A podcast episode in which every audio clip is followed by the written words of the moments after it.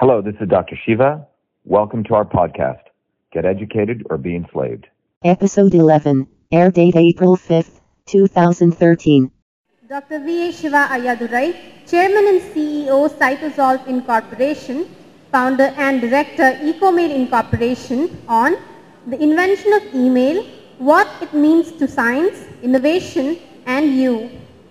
We request the Joint Secretary of the host institution, Tirumati C. A. Vasuki ma'am to welcome and introduce Dr. V. A. Shiva Ayyadurai sir to the gathering.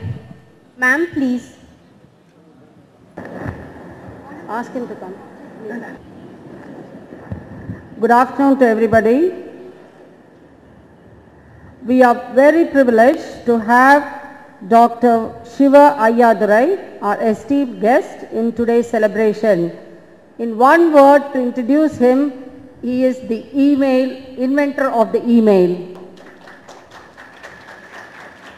We thank you, sir, for kindly accepting our invitation to you, being here to deliver a special lecture in spite of your tight schedules.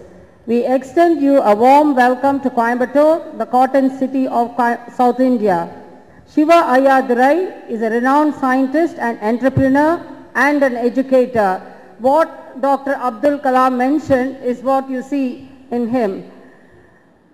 Most importantly, he is an inventor of email, born in Bombay in India.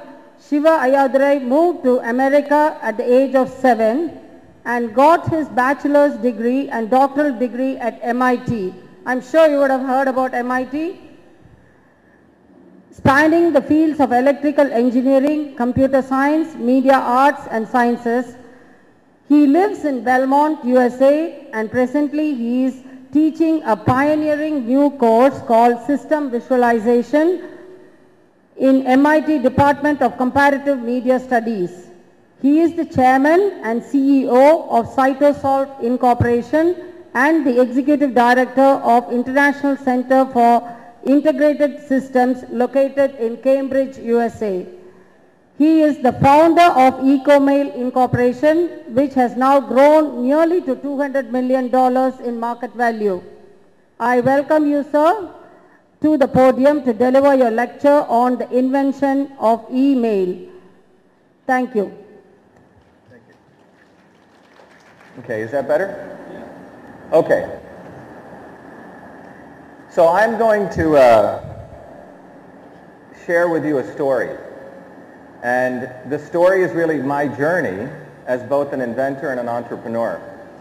But I think what's more important that, by the way, can everyone understand me? I know I have an American accent. Can you all understand me? Yes? Okay. So, you know, the, uh, I think the, the theme of this talk is about shaping, uh, or the science for shaping the future of India. So I'm going to get to that, but I'm going to share with you my own journey because ultimately I think each one of us has our own personal journey. And in only sharing that, I think do we connect because it's very easy to talk about theories and make general statements. I'm going to share with you a very, very personal journey. But what I want to do is I want to dedicate this talk to my mom, my mom actually grew up in a small village called Paramankurchi. She was a very interesting woman. Uh, her father left her when she was eight years old, ran off with the maid. Okay? Now that's unheard of in India, right? People don't get divorced. So this was in 1940s. You have a man with eight kids who leaves the family. And so my mom grew up very, very independent, wanting to be an independent woman.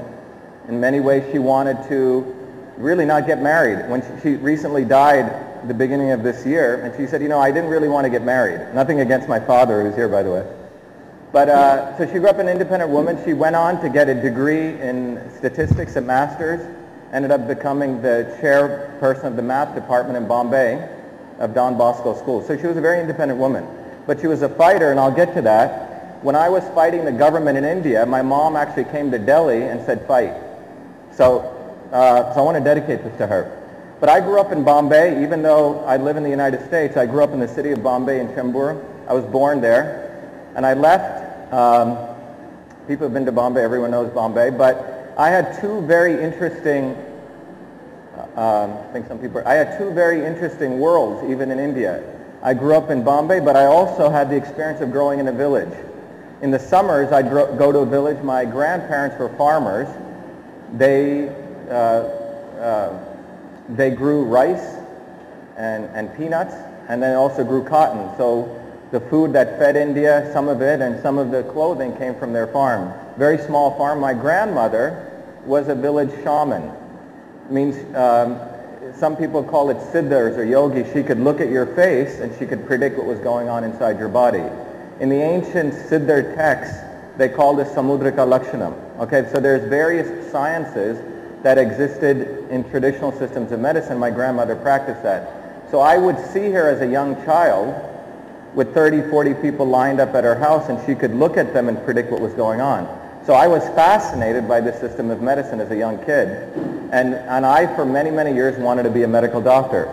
So in India, you know, as a system, so I, I'm fundamentally a system scientist. I have four degrees from MIT, one in electrical engineering I'll talk about, mechanical engineering, architecture and design, but also biology. But our, but our rishis, even though they dressed in these saffron robes and we think they were religious people, they were actually system scientists. They actually looked at the world as large-scale systems. And I'll get to that. But so I had a very interesting background, city, village life, etc. But the other thing that my grandmother brought me up, this is actually a picture of Rama, was she, she used to tell me these wonderful stories. And some of you may have known of the Ramayana and Hanuman and the Mahabharata. So I grew up as a young child on her lap, and she would tell me these amazing stories of great heroes. Heroes who fought for the, for the right things in life. You know, this is, uh, you know, Rama fighting Ravana. So these were the stories I grew up with. And the stories were also about devotion and friendship. That the most important thing in life was loyalty and devotion and fighting for what, what, what, what, what was most important that you cared about. And that's a part of science that we need to talk about today, and that's what we're going to talk about. We're not going to talk about biology. We're not going to talk about going to the moon. Others have talked about that. But we're going to talk about what real science is and what really makes a scientist. And it comes from this kind of love and devotion to what truth is.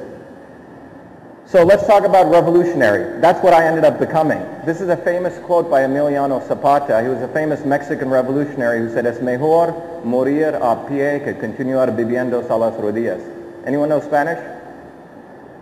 What it means is that it is better to die on your feet than to continue living on your knees. It's a very, very beautiful quote, but it's a theme of what I think great science requires. Okay? It's, it's a theme about what great science requires. So for me, my heroes were Bhagat Singh. I know Gandhi is the father of our nation, but I never considered him my personal hero. It was Bhagat Singh who was my personal hero. The other heroes were Crazy Horse. Some of you may know him. He was an American Indian who fought the white man. And he died. My hero was Lenin, you know, the great Russian revolutionary. And if you look at the history of Russia, in a period of two years, they wiped out literacy, and it was Russia who challenged America with Sputnik. And it was because of the Bolshevik Revolution, which overnight transformed that country. And my hero was obviously Che Guevara. You can clap if you want. Great man. And you know, Che, che actually came to India, right? But Che believed that ultimately a revolutionary is driven by great feelings of love. Okay? And Che was a medical doctor and a scientist. And he transformed Cuba. To this day, Cuba sends more medical doctors than any other country in the United States. Yes, Cuba has other issues, but they transformed that country. So these were my heroes. So I think General Secretary said, I, you know, I went to MIT, but many of you don't know, before I came to MIT, I already had invented email when I was 14 years old. And I'll talk about that. And the facts are black and white. So by the time I came to MIT, I wasn't that interested in computer science. In fact, I didn't even want to go to school. I actually wanted to be a carpenter, believe it or not. So when I came to MIT, I was very interested in systems, how systems operated. And you can't see this, but that's actually a picture of a flag that I'm burning. It's a South African flag on the steps of MIT. So if you remember in 1980s, the South African government still had apartheid. So I had led a demonstration of 500 people and I burned the, step, uh, burned the flag. And this is a picture of me fighting with the MIT president. And this appeared in the front page. MIT and other universities, so-called scholars and great scientists, had millions of dollars, hundreds of millions of dollars investments in South Africa. Right? I don't think that's good science, right? You're supporting a regime which day in and days out oppresses thousands of people and to exploit wealth. That is not science. So I protested, and eventually MIT pulled out. Here's another famous uh, demonstration. A friend of mine was a Tamilian who went back to Sri Lanka to fight, and he was actually imprisoned by the Jayawardena government. And I actually led a big pro- protest when Premadasa came and we eventually got him out. So uh, this was my career at MIT, okay, as an undergraduate. And any of you who want to do this career, I think it's, it's not a bad thing. It was a lot of fun. When I went to do my PhD at the age of 40, I was the only student. The United States had invaded Iraq, and I pulled out a sign in front of 8,000 people. Half of the crowd booed me, and the other half clapped for me. And then this I'll talk about. This was in 2009 when I challenged CSIR, who had appointed me as additional secretary, and I put out an honest report, which got released to the press, and I had to leave India up through Nepal, and very few in the press, if any of the press, I'll talk about it, and I'll talk about it. So this was on Star TV, eight hours. So I have always been a revolutionary, and I always will be, and I'm a fighter. That was one part of my life. But in parallel to that, I had another part of my life. I'm an innovator. I'm, I'm, I'm a very creative person. I have uh, degrees in art and science, and it's always part of me. So to me, being a revolutionary and being an innovator go hand in hand. They, they, you cannot divorce them. In fact, innovation is revolution. So here's a picture of me 1980. I was 15 years old. I had just created the first email system, and this appeared in the local newspaper. And this is a front page 1981 of the MIT newspaper. Out of 1,040 students, they listed three that had done some interesting work, and this is talking about the student who created the first email system. This is back in 1981, when very few of you even had an email address, if you had one. And this is the first copyright for email. Okay, this is the first copyright. In 1980s, in fact, it was not until 1995 software patents were even accepted. You couldn't even patent software. So the only way you protected anything you did was email. So I came up with the term email. In the Oxford English Dictionary, the first use of it is 1979. In the Merriam-Webster, it's 1982, and that's when this was copyrighted. And this was not just a copyright, it was the email system. So this was the work of a 14-year-old kid. Okay? And it's the work of a 14-year-old brown-skinned Indian immigrant kid. Okay? And then this was the user's manual, right? So this was used by 500 people. It was not just theoretical. It was an enterprise class system, and I'll come back to it, 50,000 lines of code. So I went on to MIT, and uh, when I went to MIT, the first degree I did was electrical engineering and computer science. But again, I had done so much coding by the time I was 17 years old, I was bored in my computer science classes. So when I came to MIT in 1981, I was interested more in systems. Why was there oppression? Why was there rich and poor? Why was there a caste system? So I work with, with Noam Chomsky. Some of you may know him. Noam Chomsky is the greatest linguist. He actually is a, he's, he's, also an author. He's, he's one of the few institute professors. So I was very cu- curious in understanding why did this hierarchy exist. So I'm a 17-year-old kid. I want to understand why were there untouchables? Why, were this, why was this caste system? Why was, why was there inequality in the world? I want to understand the system, right? The system's problem. I had, after all, created email, which was a system, and this was just another system. And I discovered many fascinating things. I discovered that in the 8th century, there was a Sankaracharya movement. And Sankaracharya was not just a religious figure, he asked a much more fundamental question. If there's equality in heaven, why isn't there equality on earth? And this is something that's forgotten. That's the fundamental question he asked. And by the 15th, 16th century, believe it or not, the caste system was starting to dwindle. And when the British came, they initially wanted to trade with the emerging traders, and then what ended up happening in India was the British found it more advantageous to support feudalism, the decaying feudal lords. And in fact, they resurrected pre-8th century Indian caste law. So they didn't impose British law, but they imposed 8th century Indian caste law. So a lot of people in this audience pr- probably don't understand that, but that's what I studied as an 18-year-old kid. I found out that India never got freedom. In fact, the British actually were planning on leaving India.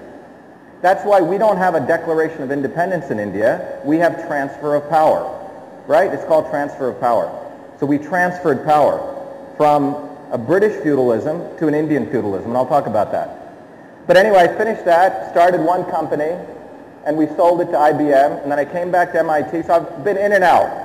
Came to MIT, left, and I came back to the Media Lab. The Media Lab was very interesting. It was the first lab of its kind in 1987, which brought together artists and technologists.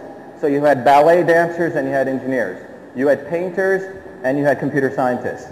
And I ended up doing my degree in, in, in scientific visualization, where we would visualize very, very complex things using art and animation. And I ended up doing another degree in also wave, wave propagation, so I did two masters. But I was fascinated with, uh, so, uh, but it was, but my interest was al- always in these two fields, so it was art and technology. So the first company I started out of MIT was we actually created a company called Millennium Software and Productions, which was mixing art and technology. So this is in 1993 when the internet is just about to take off. So I did art. A lot of my friends were artists and musicians, and we thought that the internet would be a revolutionary medium because if you look at the history of art, you typically have these gatekeepers, agents. So we thought the internet would let people go direct. And uh, we didn't make any money doing this company. We put up 5,000 artists online. I ended up writing a book called Arts on the Internet, which the Sloan School of Management, who was a dean called uh, Glenn Urban, he was also a sculptor, gave a great quote. And I wrote another book called The Internet Guide to Publicity, which was to help small businesses. But while I was doing that, one of my interests was pattern analysis. I was very interested, my PhD at the time was I was interested in analyzing patterns, sound patterns, wave patterns, uh, handwriting recognition. And the White House ran a contest when Clinton was in office, which was to analyze President Clinton's emails. In 1993, the White House was receiving about 5,000 emails per day, and they were doing it manually. People would read the emails by hand, and they would categorize them. So the White House with the National Institute of Standards ran a contest. I was a PhD student at MIT at the time. There were five public companies. I entered this contest, and I ended up winning. And, and we started a company called EchoMail. And what EchoMail did was it basically would take email in, we could filter it, we could data warehouse, and we analyzed it. We could extract the attitude of the email. What were the issues it? What people were thinking. Again, this was not email that I'd done as a 14-year-old kid. This is now me as a 30-year-old adult. And EchoMail became, our first client was AT&T, then Nike, then Citibank, and we grew it to about a 200 million value company, and it still exists today. But EchoMail was this technology infrastructure. Um, we got various patents out of it, right? Three major patents came out of it. The United States Senate used it. This was in the front page of USA Today. And MIT's Technology Review newspaper started calling me Dr. Email. And then the Wall Street Journal wrote an article, uh, this of EchoMail can sort, sort the deluge of email. So we became the infrastructure. So today, if you send an email to Hilton Hotels, you know, our technology will analyze that email. So we reduce the cost of customer service. And we're also used for outbound marketing. So EchoMail was a great, great company. So after I finished EchoMail in 2003, I went back to MIT. Because remember, I left in the middle of my PhD. So I'm 40 years old. I go back to do my PhD. And I was very interested in a new field called systems biology. So biology, if you remember, prior to the Human Genome Project, which took place in 2000, everyone thought what made you and me different was genetics. But it's not, not only that, they thought the difference between you and a worm, a small worm, was the number of genes. So when the Human Genome Project started, which is the genetic code, um, people thought that the difference was you had 500,000 genes and a worm had about 19,000. Well, it turned out by the end of the Genome Project, we have the same number of genes as a worm. We have about 19,000 genes, and a worm has about 19,000 genes. So what became more interesting was not the genes, but the pro- proteins, right?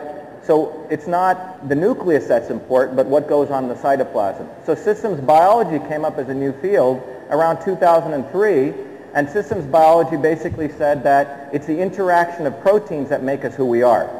So I ended up studying systems biology, and for me, after I finished that, I won a Fulbright because I was always interested in looking at Western medicine and reconnecting it to what I saw my grandmother do in that village, which is Eastern systems of medicine. So I applied for a Fulbright to go back to India and to study Siddha and Ayurveda, combine it with systems biology. It was pretty radical. And this was a front page article that appeared in the MIT newspaper talking about this person going back to India with four degrees. So I went back to India, and this is a question I was interested in. Can you look at systems biology, which was based on understanding the genome? And this is, you can't see, but this is Siddha, which says we have Prakriti, or we have Purusha, we have Prakriti, we have the five elements, the tridosas, and those things give rise to Vata, Pitta, and Kapha. And how do you relate these two worlds? Again, another systems problem.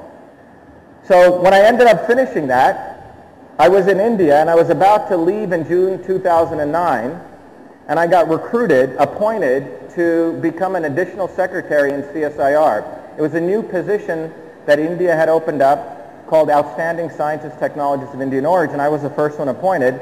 And my job was I would get to start a whole new division because CSIR had 37 labs, 4,500 scientists, um, 2,000 patents, but it only produced $2 million in revenue over 60 years. Okay, so it's not that good, it, it was not working. And in fact, Nehru had set up CSIR originally to be an innovation institute. It would create technology for the masses of Indians. But what CSIR ended up becoming was an institute that published papers and patented. And I'll come back to this. But I finished that, and I'll come back to the story, because this is a very interesting story. But after I came back from India, I started combining systems biology and medicine. I wrote a paper that came out called Cytosolve. We created a center in Cambridge called the Center for Integrative Systems. And we just created this new company, Cytosolve, which actually takes Siddha principles and we take molecular biology and we just raised about uh, six crores and we're valued at almost uh, uh, $15 million right now. So we just did this, but we have a whole new way to find new types of medication, new types of drugs that mixes Indian and Eastern systems of Western systems of medicine. In addition, when I came back, some of you may know someone called Deepak Chopra. Deepak and I, I've created a whole new course series that actually combines Western systems theory and Indian systems of medicine. So I've been able to do what I wanted to do, which was to revolutionize medicine. But what I want to talk about is, so those are things I did after India, but I want to talk about what happened in India. I want to share with you, because the goal of this conference is science for shaping the future of India. So what I want to talk to you about is I, I fundamentally believe a scientist's fundamental goal is to tell the truth. That's what science is, right? Science is about exploring the truth and sharing the truth. And I believe great science is done by those people who have that commitment to do that. However, when we look at science, the biggest barrier to science today is those people in science who don't allow that freedom to take place. So I want to share with you two personal stories that will, and then I'll end up with what I think science should be about. So when I got appointed to CSIR, within three months of being there, I wrote a report. And this report, by the way, is available online, which I basic, the goal of hiring me was to generate new companies. CSR, CSR had, um, CSIR had 2,500 patents, and the idea was I went throughout India, I spoke to nearly 1,500 scientists, and I discovered about 12 innovations that we could probably translate to about a billion dollars in revenue. So I, I wrote a blueprint for Indian innovation. Um, the ex-SEBI chairman, Mr. Damodaran, approved this, but the person that hired me really didn't do anything. I think the satisfaction was we have an MIT person there, but the goal was not to really allow me to do something. So this report, I also was critical of what would need to change in India. This report got released to the press and I had sent this report to the Indian scientists for their feedback because I always believed in participatory management. I believed everyone should participate, that everyone is equal. So I sent it out to the 4,500 scientists to review. Well, the result was this occurred. Okay? So this was front page of Hindustan Times all over India. And so I was hired and fired in five months.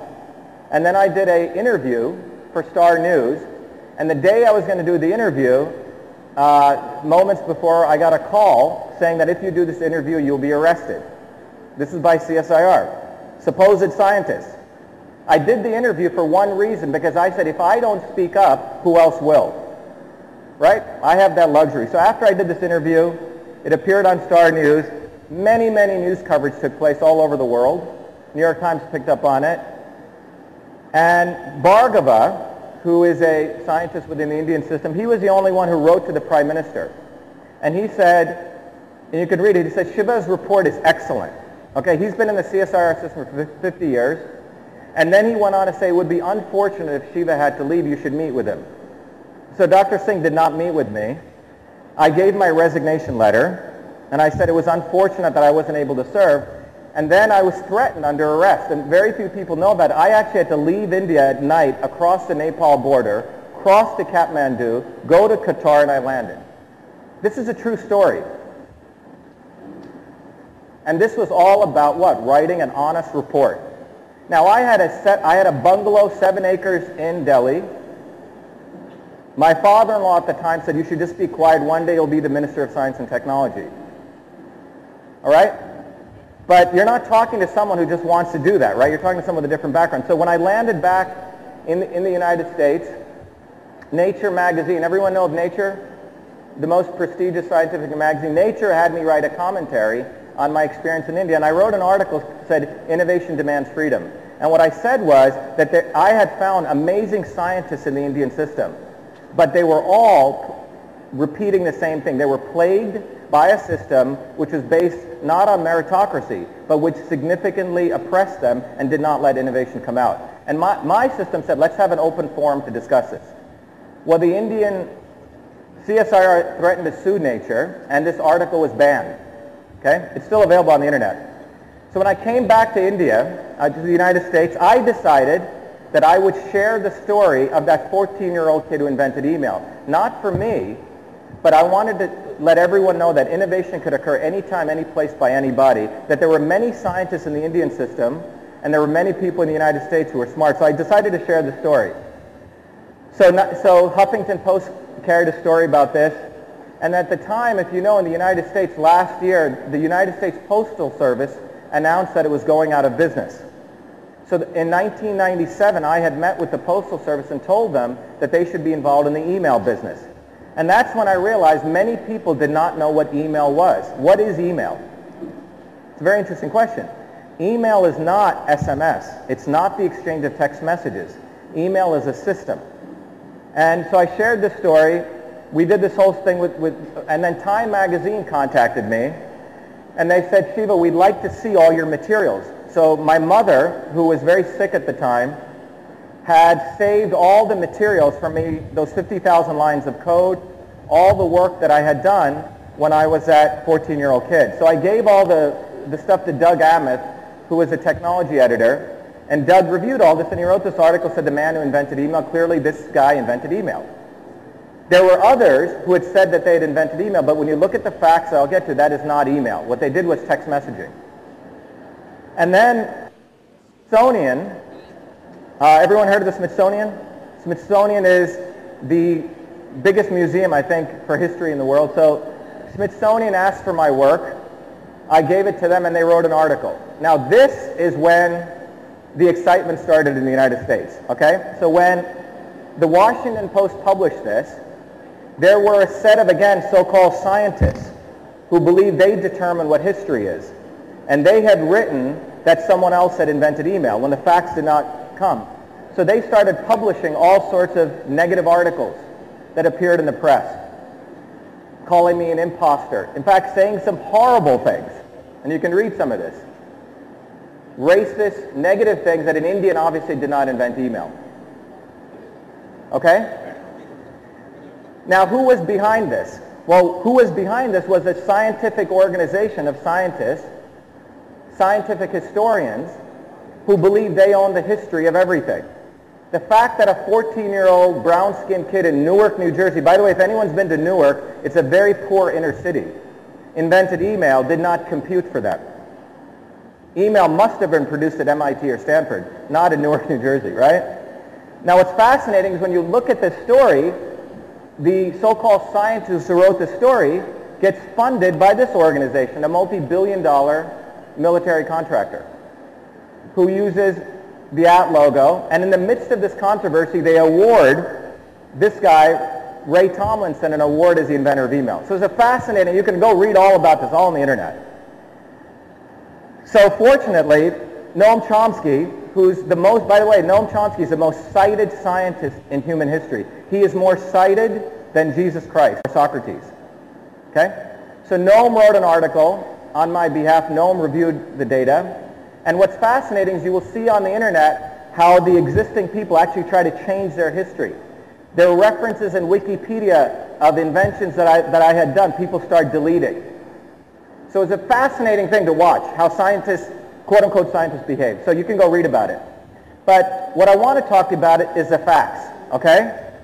Those two examples, what I shared with you, are how quote-unquote scientists behave when they do not want to look at reality. But when you look at the invention of email, what was email? Now, if you go online, you'll actually see this list of all the different features that were in email. What was email? Email was the electronic version, I'm going to repeat this, it's the electronic version of the inner office paper-based mail system. Anyone over the age of 40 will remember every office in the world has a paper-based mail system. You had an inbox, an outbox, the address book, you had folders, you had return receipt. It was not just one element, it was that whole system. Everyone clear? The inner office paper-based mail system. Emphasis on the word system. And these were my notes as that 14-year-old kid. So I delineate what each one of those memo, BCC, all those carbon copy. Carbon copy was literally a typewriter. And what I did was, these were the feature list. So this 14-year-old kid in 1978, 50,000 lines of code, that's what I wrote. This was not some small system. And this was done by an Indian immigrant in Newark, New Jersey. All right?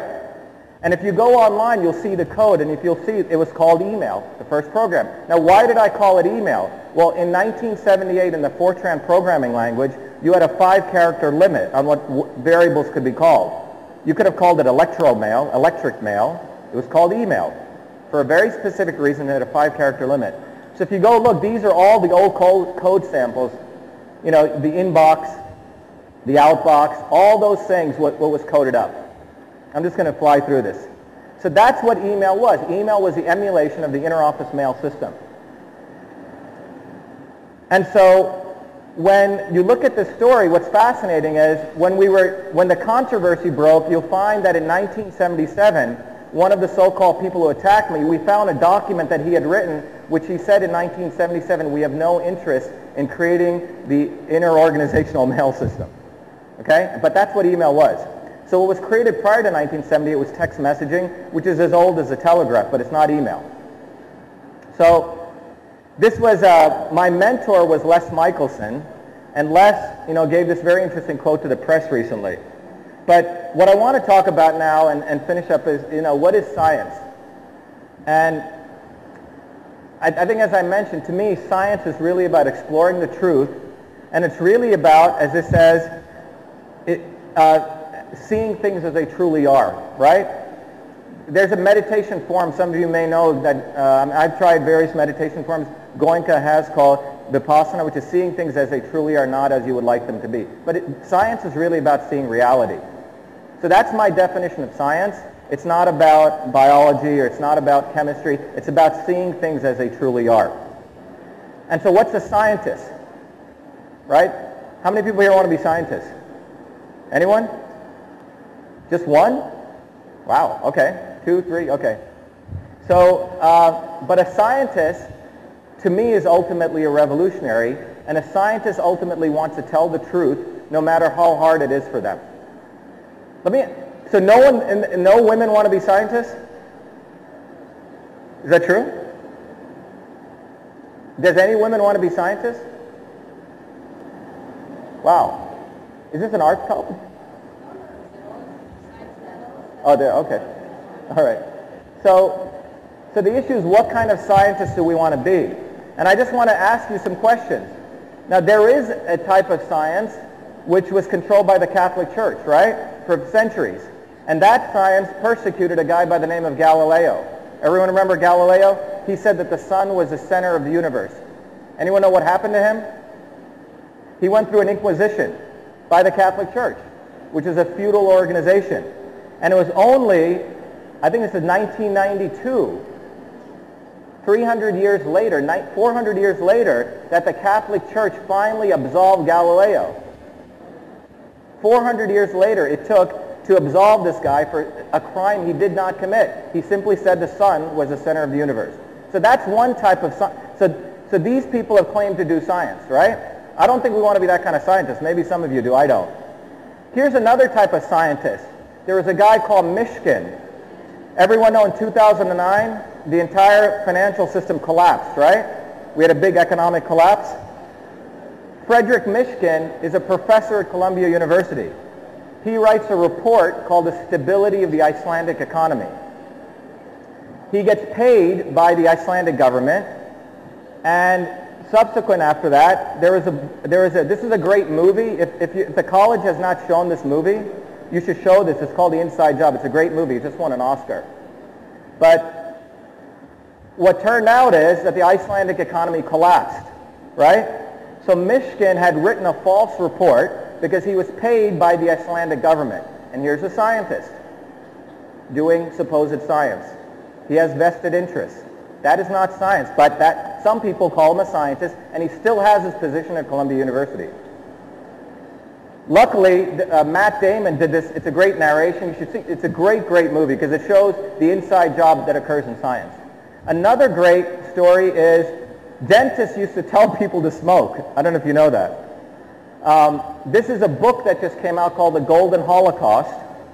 Science magazine, Science right? Very prestigious. They just reviewed this book. It talks about how for 50 years, for 50 years, medical doctors and scientists told people it was okay to smoke, that it was harmless. In fact, they wrote papers on this.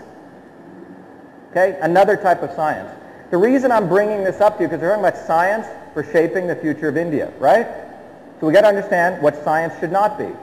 Because it's very, very easy to think that science is about the truth but what I'm sharing with you today is that science can easily be bought and it can also be, be controlled by vested interests. It is not a pure thing.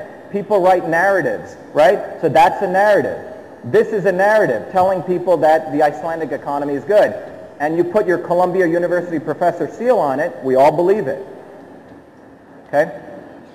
So there's another type of science, and we have to consider what the future of India is. It's shaping the future of India. One is that you want to beg to people all your life, right? Another is where I have to do this. I have to run away from my country that I wanted to serve in 2009. And that this article becomes banned. Oh? So I don't think that's the kind of science. But to me, some of the great scientists were people like Lenin, people like Che. And if you want to look at right here, the Siddhars who lived right here in, in, in India. If you look at what the Siddhars actually were, they were actually scientists Yes, there was a religious connotation to it, but in your own land, in our own land, we're probably the greatest system scientists that ever lived. And these were Siddhars, which is a tradition of Tamil Nadu, it's a tradition of India. In fact, these people explored chemistry, they explored yoga, and if you go to the United States now, yoga is on every corner. That came right from Siddhars. We know that they explored meditation. They explored heavy metals. It turns out that arsenic is actually very good for heart patients. It turns out mercury in small amounts actually helps neurodegenerative diseases. And Siddhars practiced this. And all of this is indigenous science that was to India. People had one aim, truth.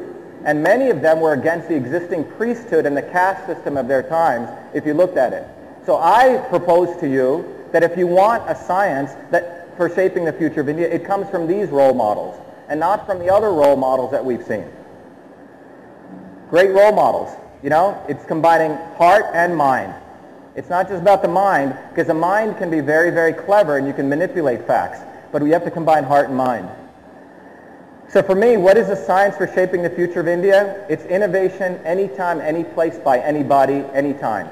That's what the future of science is. So you can have science and you can have technology, but science, innovation what, what bridges it.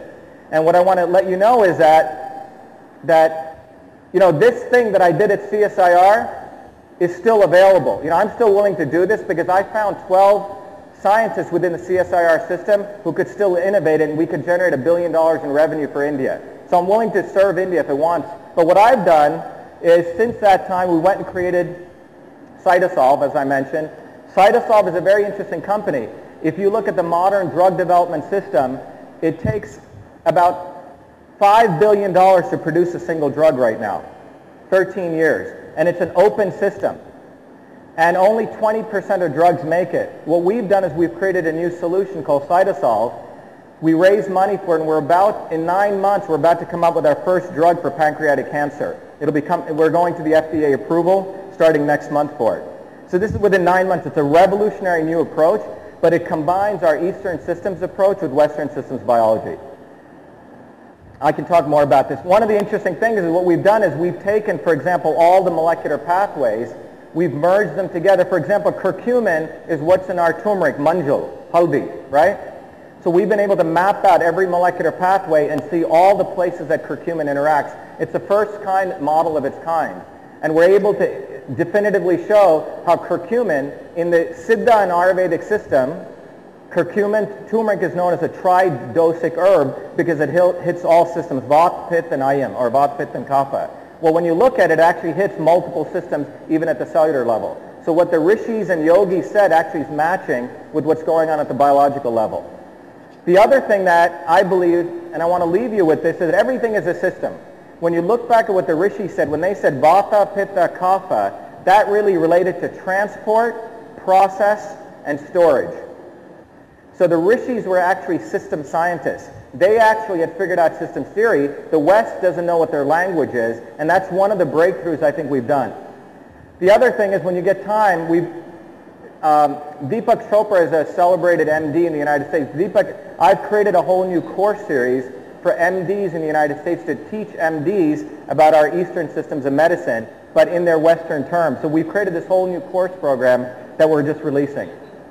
And the last thing I want to end you with is that I've, uh, this is going to be going live. I, I actually have a nonprofit foundation that we've started um, to let innovation take place in villages as well as inner cities because email was created in an inner city. And my view is that, and we've called it the Innovation Corps just like the Peace Corps, and the idea is to bridge innovation across both worlds. And what I want to end, end with you is that that email was invented in 1978 by an Indian immigrant in Newark, New Jersey, and this is a fact. Thank you.